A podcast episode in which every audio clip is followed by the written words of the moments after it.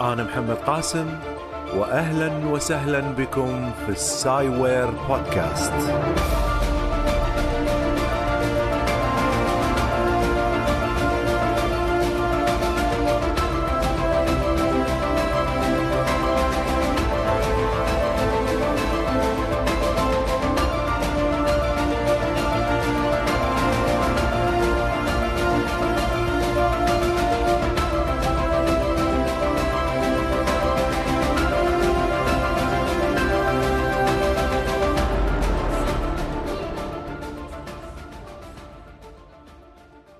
أفاقت غادة الأنصاري من نومها الساعة أربع وثلاثة وعشرين دقيقة صباحا على جرس الإنذار. لم تكن بكامل وعيها. مدت يدها من تحت الغطاء وإلى الطاولة التي كانت بجانب السرير لكي تطفئ المنبه ولكنها لم تفلح. حاولت مرارا إلى أن سقط المنبه على الأرض. لقد استرجعت وعيها فجأة ذلك الصوت ليس صوت المنبه إنه جرس الإنذار. رفعت الغطاء بعنف فتحت لوحها الذكي من انطوائه ونظرت إلى الشاشة الهولوغرامية. إنها إشارة واضحة. لقد أرسل المسبار يونس 1024 إشارة تدل على إنه مر بكوكب مأهول. كوكب يحتوي على حياة يبدو إنها حياة ذكية. لا تزال تستخدم إشارات راديوية للتواصل. اتصلت مباشرة برئيستها الجنرال غادة الغرير. سيدتي كوكب أزرق، كوكب أزرق، لقد وصلت إشارة قوية. اكتشفنا كوكب في مجموعة نجمية تبعد عنا ألف سنة ضوئية. كوكب مأهول بالحياة. حياة متأخرة عنا. تعيش على غازات سامة ولكن الماء موجود هناك. الكوكب أزرق. تحدثت وهي تلهث من سعادتها للاكتشاف. لطالما بحثت عن كوكب يحتوي على مخازن للماء. حتى وإن كانت غادة عسكرية إلا أنها في صلبها عالمه كونية مرموقة. الجنرال الغريري هل هناك كواكب أخرى في المجموعة النجمية؟ وهل استعمرت الحياة تلك الكواكب بعد؟ كانت تسأل لأن من طبيعة أي حياة ذكية استعمار ما حولها من كواكب. أرادت أن تتأكد أن قدراتهم لم تصل إلى مستوى صناعة المراكب الفضائية الكبيرة بعد. غاد الأنصاري المجموعة تحتوي على ثمانية كواكب. الكوكب الأزرق هو الثالث في المجموعة. هناك الكثير من الكويكبات على مسافة بعيدة لا يبدو أن أي من الكواكب مأهول سوى الأزرق.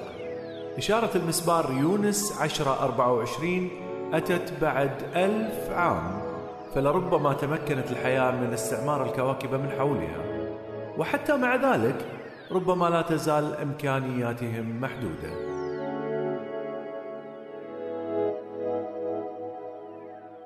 هل التفتوا إلى حقيقة المسبار؟ لا يبدو كذلك سيدتي. المسبار بشكله الكويكبي وغلافه المعدني لم يعطيهم أي مؤشر على حقيقة مكوناته. المؤشرات تبين أن قدراتهم محدودة في الكشف.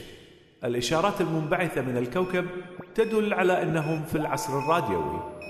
لم يتوصلوا للاتصال بالموجات الجاذبية بعد. نحن متقدمون عنهم بعشرة آلاف عام. وكانت تقصد بذلك عشرة آلاف عام نائيني. ضغطت الغريري على زر المذياع العام. جهزوا الثقب الدودي. جهزوا السفينة للسفر عبر الفضاء الخارجي. لقد وجدنا كوكبا عليه ماء ابدأوا بالتسلح بالأسلحة الخفيفة. سنعود بغنائم لكوكب نائين. نظرت إلى الرجل الثاني في القيادة. أدخل الموقع النجمي. أدار الرجل الثاني وجهه إلى الجنرال. وأومأ لها بأن المركبه جاهزه بعد أن أدخل الإحداثيات. أشارت غادة الغريري بيدها إلى الأمام وعلى وجهها آثار الجدية التامة. اثقب الفضاء. انفتح الثقب الدودي تدريجيا وعند اللحظة الحاسمة وبصوت واثق انطلق.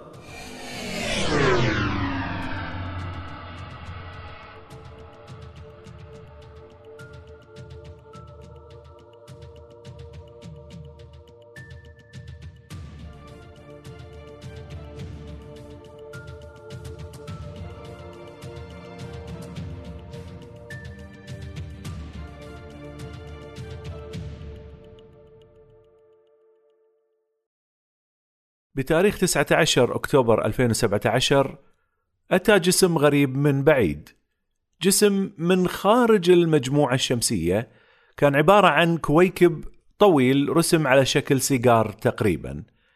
لونه بني يميل إلى الحمرة دخل إلى داخل المجموعة الشمسية واتجه ناحية الشمس ثم التف حولها بانحناء سريع وانطلق مرة أخرى وبسرعة كبيرة في وجهه إلى خارج المجموعة الشمسية. أطلق على هذا الجسم اسم أموا موا اسم مشتق من لغة هاواي وتعني كشاف أو رسول قادم من بعيد يتواصل معنا. من أين أتى هذا الجسم؟ وإلى أين سيذهب؟ هل الجسم مركبة فضائية أرسلت من كائنات ذكية بعيدة عن الأرض؟ حتى تكتشف ما إذا كانت هناك حياة على الأرض كما في القصة السابقة قبل قليل؟ يعتقد بعض العلماء أن ذلك من الممكن أن يكون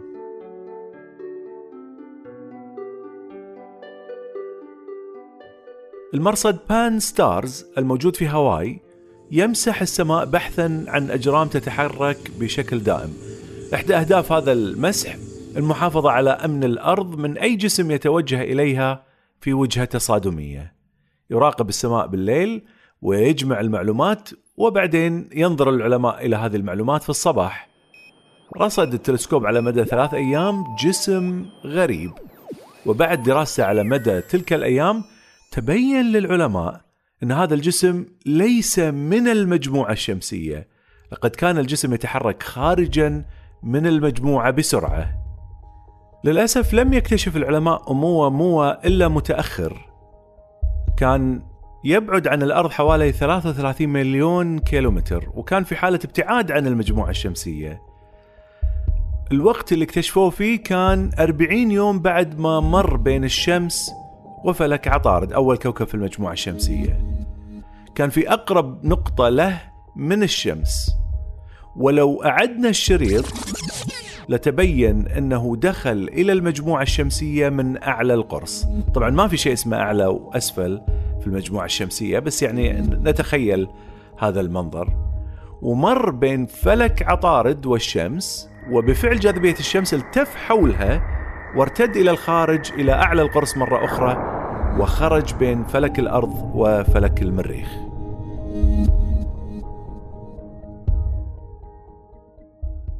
تخيل لو كانت المجموعة الشمسية مثل اللوحة الدائرية في لعبة الأسهم القصيرة. هذه اللي تعلق على الحائط اعتبرها معلقة الآن من بحبل وثابتة ما تدور يعني. وقذفنا عليها سهم فتوجه السهم إلى الدائرة في المركز.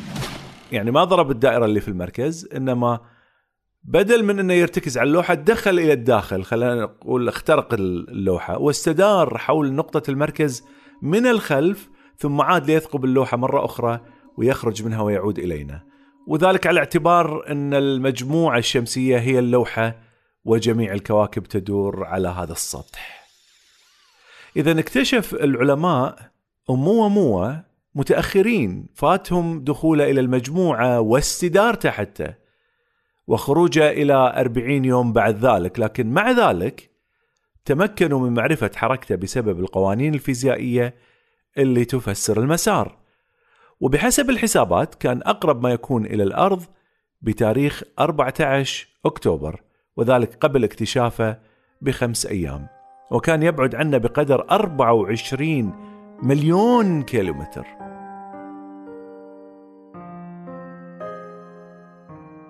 وبمجرد اكتشاف أموا موا تراسل العاملين في مرصد بان ستارز بالمراصد من حول العالم بسرعة كبيرة. قبل أن تفوت فرصة مراقبته واختفاءه تماما. كانت الإضاءة المنعكسة منه تنخفض بسرعة كبيرة وبالرغم من أن إقناع المراصد الأخرى بتغيير وجهتها إلى نقاط أخرى في السماء كان أمر يتطلب أشهر والكثير من الكتب الرسمية والبيروقراطية إلا أنهم يعني المراصد الأخرى لم يكونوا ليفوتوا هذا الحدث فاستجابوا بسرعة كبيرة. وتوجهت سبع مراصد عالمية غير Pan-STARRS بما فيهم تلسكوب هابل لمراقبة أومواموا طيب نأتي إلى الشكل، الشكل لهذا الجسم ذكرت في البداية أنه يشبه سيجار، لكن هذه رسماته يعني اللي راسم هذا الشكل وضعه على الإنترنت، أنا ما أدري أي جهة اللي رسمت هذا الشكل لكن وضعته على هذا الشكل كأنه سيجار، لكن العلماء ما فسروا شكله بهذه الطريقة وخصوصا الناس الذين اكتشفوه لهم تفسير مختلف، ذكروا أنه يشبه القرص، لكنه طويل من جانب ونحيف من آخر، يعني آه، كان طوله مثل خلينا نقول نرجع للسيجار. كان طوله مثل طول السيجار اضغط على السيجار هذا واجعله مفلطح أو خلينا نقول الصورة الأقرب حق هذا يمكن pancake ال pancake هذه الصفيحه آه، ال بان كيك لا أذكر لا أعرف الاسم باللغة العربية إذا لها اسم. الكعكة هذه المفلطحة. okay ولكن ممططة. يعني فنصف القطر مالها مو ثابت. طول أموة موة غير معروف ولكن لنقل أن طوله أطول من عرضة بقدر عشر مرات. يعني الطول الممطط هذا للبان كيك أطول من عرضة بعشر مرات. ونحيف طبعا. يعتقد أن طوله حوالي 100 متر يعتقد وقد يصل إلى كيلومتر يعني ألف متر تقريبا وعرضه من عشرة إلى 100 متر. هذه كلها تقريبية. الأطوال المختلفة كانت تعرف من شدة الإضاءة المنعكسة منه ولا أحد يدري كيف أصبح الطول يعني الحين هم رأوه وشافوا هذا الشكل لكنهم لا يعرفون كيف أصبح الطول أطول بعشر مرات من العرض؟ العلماء يعرفون أن هناك أجسام تصل إلى خمس مرات الضعف الطول عن العرض فالشكل هذا غريب جدا بالنسبة لهم. العلماء لم يعلموا كيف تكون شكل مثل هذا لأن نحن لسنا معتادين على رؤية مثل هذه الأشكال المطولة. خمس مرات الضعف okay بس عشرة كان كثير. فهل هذا الجسم الكويكب الآتي من بعيد هل هذا كويكب يتميز بخاصية تبعا للمجموعة النجمية التي نشأ فيها هذا شيء يبحثون فيه أما من ناحية لونه فلونه يقارب اللون الأحمر وهذا يعني إنه قد يحتوي على الحديد على خارجه على الغلاف أو معادن أخرى احمرت من الإشعاعات أثناء سفر الطويل في الفضاء. لاحظ العلماء أن شدة إضاءة أموة موه تتغير باستمرار. ما الذي يجعل انعكاس الضوء يتغير؟ السبب في ذلك يعود إلى تقلب الجسم في جميع الاتجاهات، فتخيل إنك تمسك الهاتف الذكي مثلا وتديره حول جميع محاورة بالطول والعرض والارتفاع وما شابه فجميع الأكسس المحاور مالته تلفها عليه. وحينما تواجهنا جهة تعكس كمية من الضوء تتناسب مع مساحة السطح. ومع أنه يدور بهذه الطريقة إلا أنه لم يتحطم ويتفتت. الطول هذا الطويل رغم أنه يدور و يتحرك بطريقة غريبة إلا أن هذا الكويكب لم يتحطم. وهذا يعني أنه مكون من مادة صلبة كثيفة تمنعه من الانكسار. أوكي من أين أتى أموموا؟ يعتقد العلماء أن أتى من مجموعة نجمية بعيدة جدا. لاحظ أن أقرب نجم لنا هو النجم Proxima Centauri 4.22 سنة ضوئية أو حتى الثنائي Alpha Centauri وهما يبعدان عنا حوالي 4.3 سنة ضوئية. لكن العلماء لا يعتقدون أنه أتى من هذه النجوم القريبة. إذا لم يكن كذلك من أي مجموعة نجمية أتى لا أحد يدري. ولكن لو فرضا فرضا اعتبرنا أنه أتى من النجم Vega اللي يبعد عنا حوالي 25 سنة ضوئية. لأحتاج ست مئة ألف عام للوصول إلى الأرض. ولكن حتى من فيجا ما خرج يعني لم يكن ليخرج من فيجا حسب الحسابات. لا أحد يدري كم سبح بالفضاء إلى أن وصل إلى الأرض. قد تكون المدة هذه ملايين أو مليارات السنوات. يعتقد أن خرج من مجموعته بطريقة عنيفة أثناء تكون مجموعة نجمية. يعني هناك مثل شلون المجموعة الشمسية التي نعيش فيها نحن هو أيضا تكون في مجموعة نجمية أخرى بعيدة وانفجرت بطريقة قوية عنيفة فقذف في هذا الانفجار الهائل وعبر مسافات هائلة من الفضاء. ولما مر بالقرب من الشمس كان يتحرك بسرعة 26.33 كيلومتر في الثانية أو بسرعة 94788 كيلومتر في الساعة بالنسبة إلى الشمس. سرعة كبيرة ولكنها ليست أسرع من المراكب الفضائية اللي أرسلتها ناسا إلى الفضاء. ولو كنا جاهزين فلربما استطاع العلماء إرسال مركبة تلاحق أموموا طبعا لما أقول أن ناسا مراكبها أسرع ليس المقصود فيه بدفاعاتها الشخصية إنما باستخدام الكواكب وجاذبيتها لتحريك هذه المراكب بسرعة أكبر. فهناك مراكب تسير أسرع من أموموا رغم أن العلماء يعتقدون أن أموموا أموموا ليس جسم طبيعي إلا أنه يحتمل أن يكون مصنع. فربما صنعته حضارة فضائية أخرى وبعثته إلى مجموعتنا الشمسية. فهل من الممكن أن يكون مركبة فضائية؟ هذا اللي راح ننظر له الآن.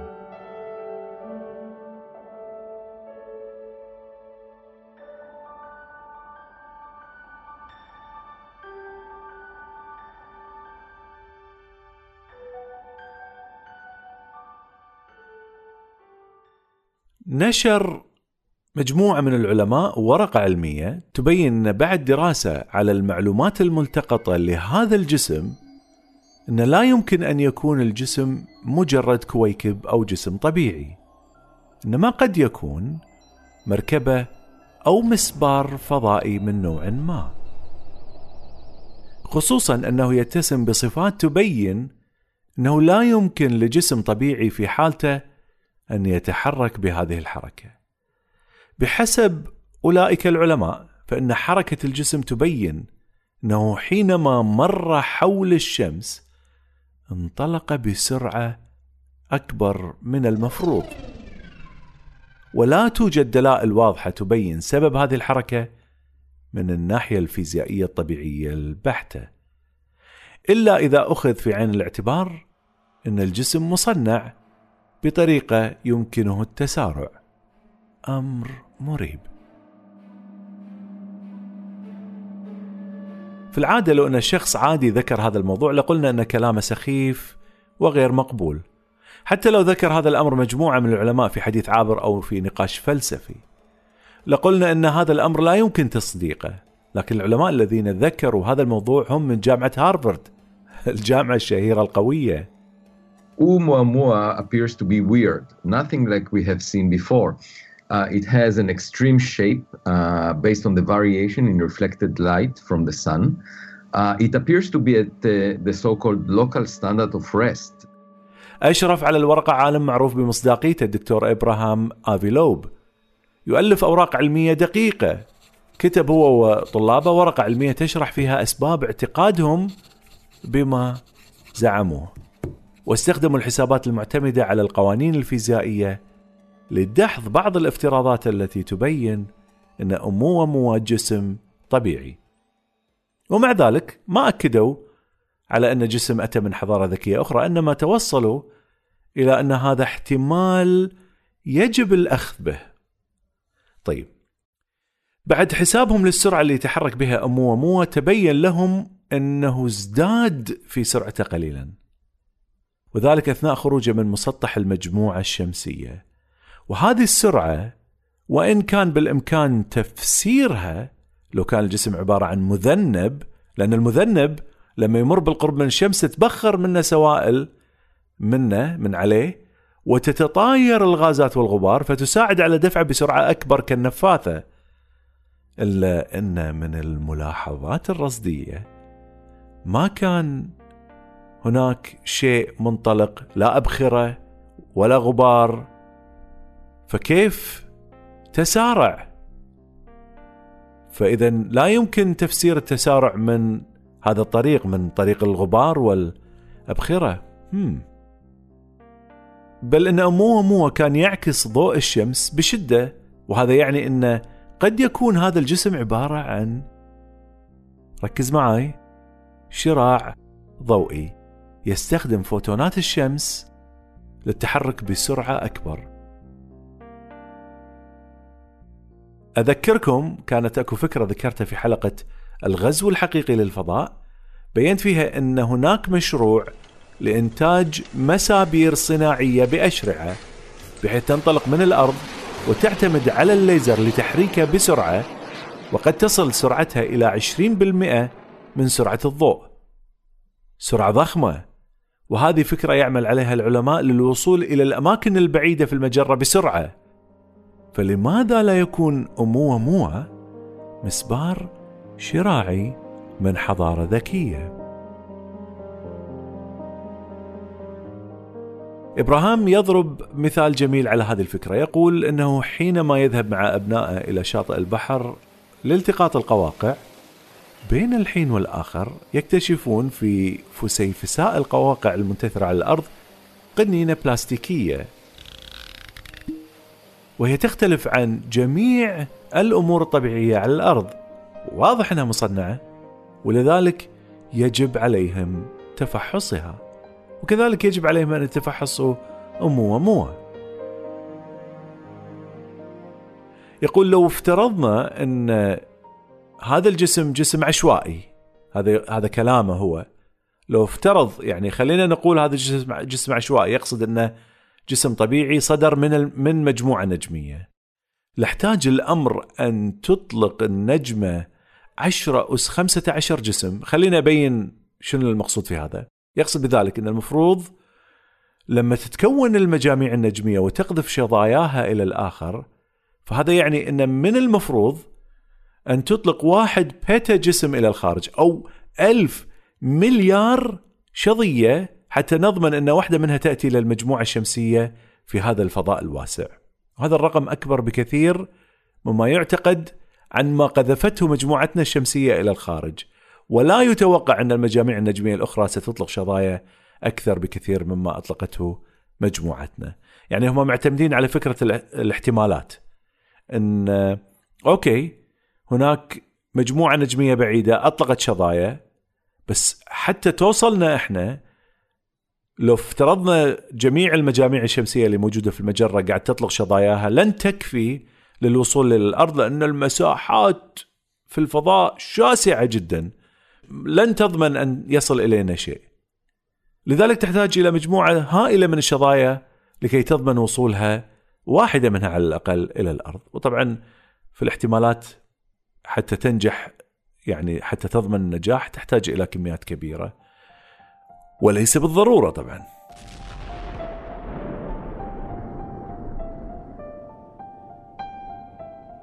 الآن نأتي إلى دحض هذه الفكرة. يمكن بعضكم استمتع في فكرة أن فضائيين أرسلوا أو خاف ها؟ أن فضائيين أرسلوا مسبار إلى الكرة الأرضية ليستكشفوه ولعل تتحقق القصة في إرسال جيش للقدوم إلى الأرض. أوكي. فخلونا ندحض الفكرة الآن.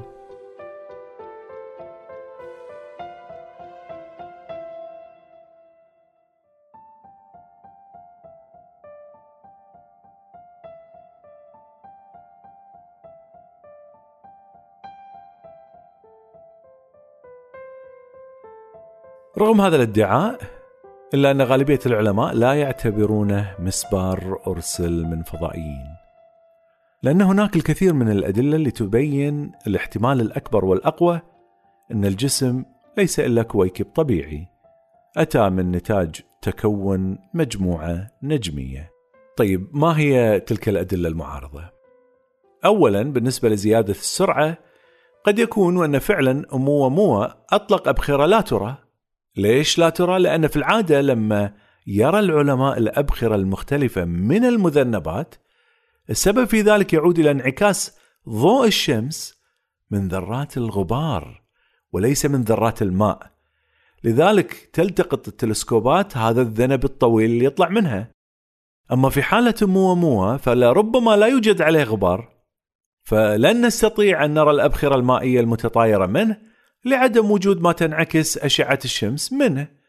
وبهذا يمكن أنه قاعد يطلع هذه الأبخرة الأبخرة المائية الخفية فيتسارع. وهذا أمر مقبول جدا والعلماء يعلمون أن هناك أشياء مثل هذه تصير.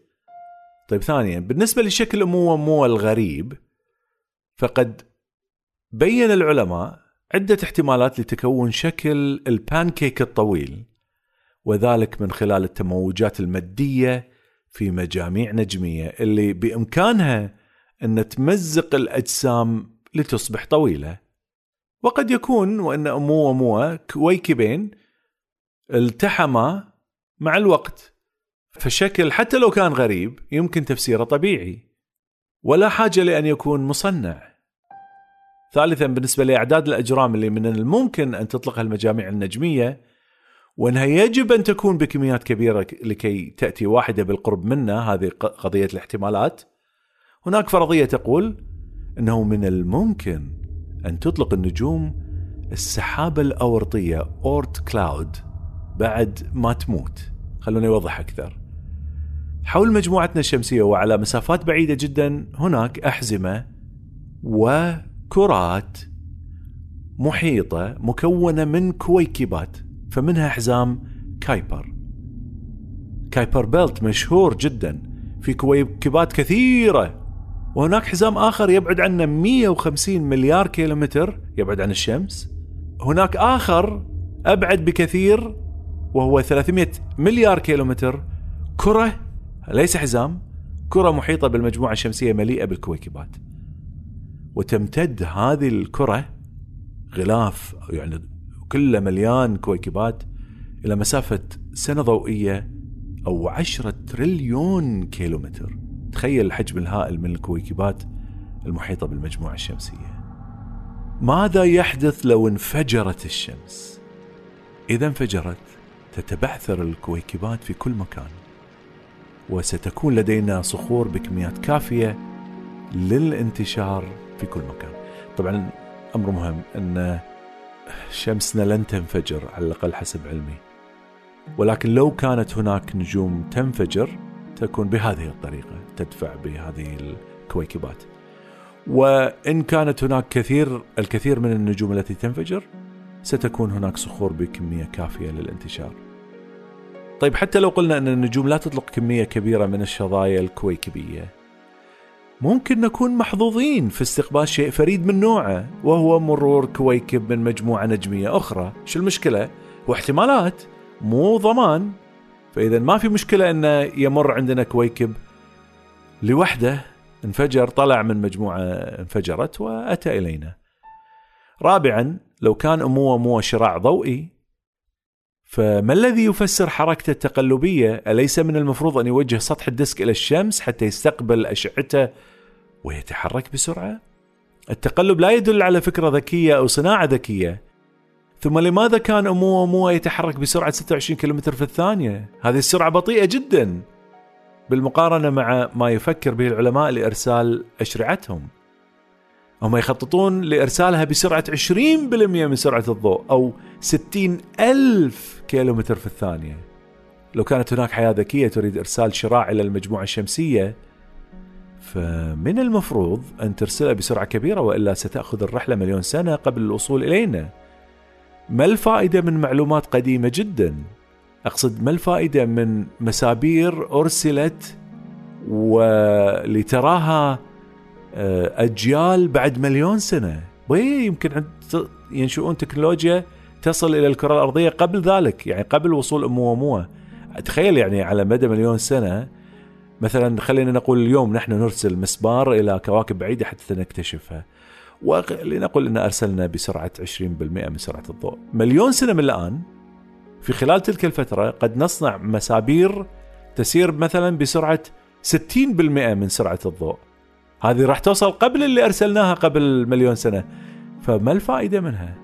إذا لو كانت الحياة بهذا التقدم لابد أنها قادرة أن تصنع أشرعة تتحرك بسرعة خيالية بكل تأكيد.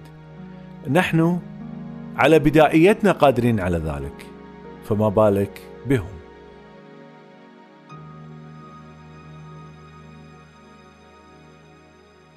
إن كان مو مو عبارة عن مركبة فضائية فربما أطلق إشارات راديوية لإرسال معلومات عن المجموعة الشمسية من صور ملتقطة أو مسح لأجواء الأرض لمعرفة ما إذا كان الكوكب قابل لأن تكون عليه حياة.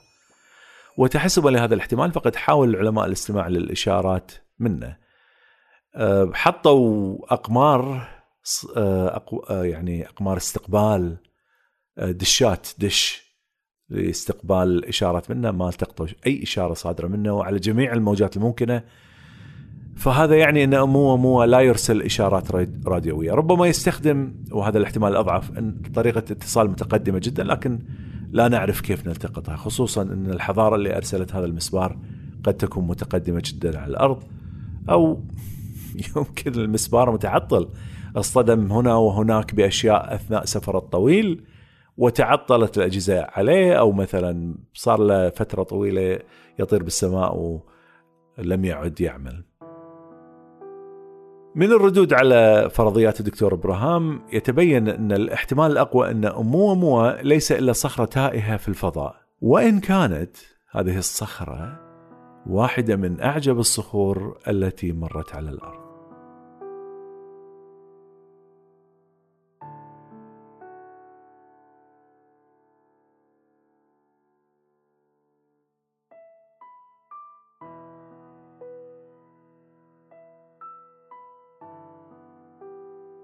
الآن نأتي للإجابة على سؤال سألني إياه محمد الرفاعي من الباتريونز وهو يقول سؤالي عن المجال المغناطيسي للكواكب كيف يتكون؟ ولماذا أو كيف يؤثر على العواصف الشمسية القادمة إلى الأرض من الشمس؟ ما أدري إذا هذا السؤال من جزئين أو سؤالين لكن لو كان سؤالين أفضل السؤال الثاني المتعلق بالعواصف الشمسية.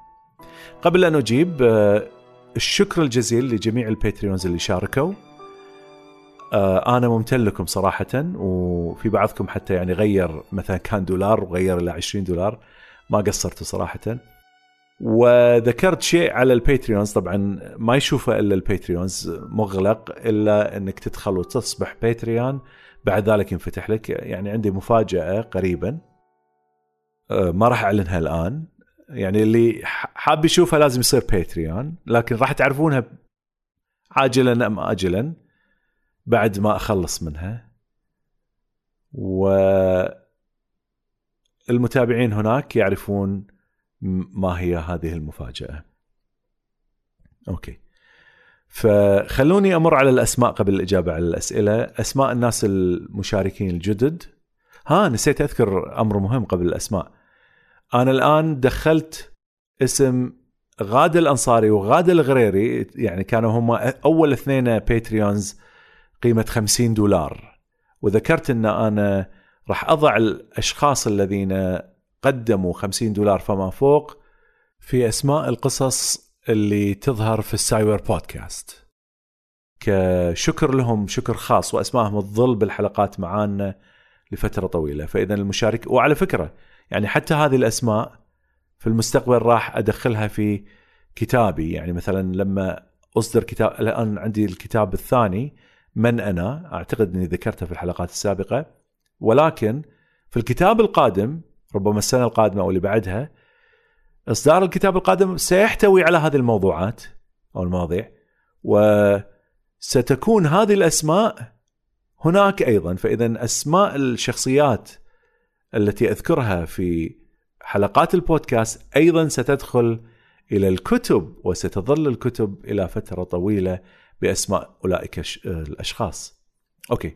فإذا أنا في القصة الأولى ذكرت غادة الأنصاري وغادة الغريري وشكرا لهم. الآن نأتي إلى الأسماء ال Patrons الجديدة اللي شاركوا حديثا.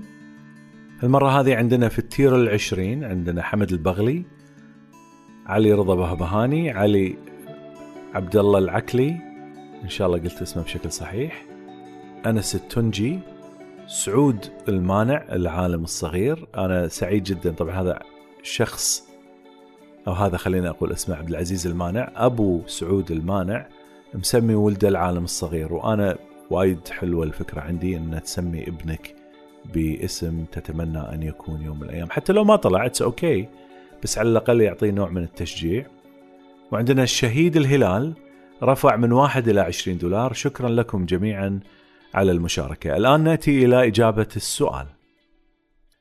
السؤال كان عن المجال المغناطيسي للكوكب كيف يتكون وكيف يؤثر على العواصف الشمسية القادمة إلى الأرض. طبعا هذا سؤال واحد اعتبره لأنه نفس المكان نفس السهولة نفس الموضوع. المجال المغناطيسي الأرضي عبارة عن مجال يمتد من داخل الأرض وإلى الفضاء الخارجي خطوط ممتدة من القطب الشمالي تقريبا إلى القطب الجنوبي. مو بالضبط 100% لكن بهذا الشكل. خطوط دائرية أو نص دائرية تدخل إلى داخل الأرض وتخرج إلى الخارج محيطة بالكرة الأرضية. لو وضعت بوصلة لتوجهت إبرة البوصلة باتجاه تلك الخطوط. وهذه الخطوط تحمي الأرض من الوهج الشمسي وهي أيضا تحرك الجسيمات الآتية من الوهج الشمسي إلى الأقطاب لتتكون الأرورا الجميلة. الأرورا هذه الألوان الأزرق الأخضر ساعة وردي. وهي أيضا تحمي الغلاف الجوي من الخروج إلى الفضاء والنفاد كيف يتكون؟ يتكون بسبب لب الأرض الحديدي المصهور المحيط بكرة حديدية صلبة أكو في الكور كرة حديدية صلبة وحوالينها حديد مصهور وهذا الحديد المصهور يتحرك. وبسبب حركة الجزء المصهور تتكون تيارات من الكهرباء ولما تتكون التيارات الكهربائية الملتفة يتكون عندنا مجال مغناطيسي. يعني مثلا كمثال بسيط هات سلك كهربائي لفه حوالين مسمار عدد كبير من اللفات ثم وصل طرفي السلك ببطارية. راح يتولد عندك مجال مغناطيسي ويصبح المسمار ممغنط طبعا هناك اختلاف بين هذه الفكرة والأرض ولكن المبدأ العلمي هو ذاته. ضع في عين الاعتبار أن هذه الصورة العلمية آه، ليست دقيقة يعني لما يحدث داخل الأرض. لأن للحين حتى العلماء يبحثون عن السبب يعني المضبوط 100% بس هذه الفكرة العامة. طيب لما يصدر الوهج الشمسي الآن من بعيد ويتجه إلى الأرض راح يكون محمل بجسيمات معينة معينة يعني منزوعة إلكترون بعض إلكتروناتها فتصير الذرة موجبة. وجميع الجسيمات اللي آتية من هناك سواء معينة أو غير معينة راح تكون نشيطة جدا. ومعاها أثناء حركتها مجال مغناطيسي. المجال المغناطيسي يأتي للأرض ويتصادم مع المجال الأرضي. فتمنع الأرض بمجالها المغناطيسي من دخول هذه الجسيمات بسبب المجال آه، إلى الأرض إلى الأجواء. حماية تصد هذه الجسيمات. لكن المجال الأرضي نفسه يلتوي لما يتصادم مع المجال الآتي من الشمس ويسحب هذه الجسيمات إلى أن يصل وين؟ إلى الأقطاب وطبعا أيضا أحيانا خلف الكرة الأرضية. فتصطدم هذه الجسيمات المؤينة بالأجواء وتأينها. لما تتأين تنطلق الأضواء الملونة. هذه اللي إحنا نشوفها عادة باللقطات الجميلة. لو سمح لي لو ما كان عندنا مجال مغناطيسي كانت هذه الجسيمات تمر وتنخر بالهواء تدريجيا إلى أن ينتهي لأن يروح كله بالفضاء الخارجي ولن تبقى على الأرض أو لن حتى تتكون حياة على الأرض. أو يمكن تتكون بعد ذلك تموت. حتى يعني العلماء يعتقدون هو هذا الشيء الذي حدث للمريخ. فاذا هذه كانت إجابة على الأسئلة وشكرا لكم وأتمنى من الناس القادرين أن يدعموني على باتريون لتحسين مستوى الحلقات والمفاجأة قادمة قريبا إلى اللقاء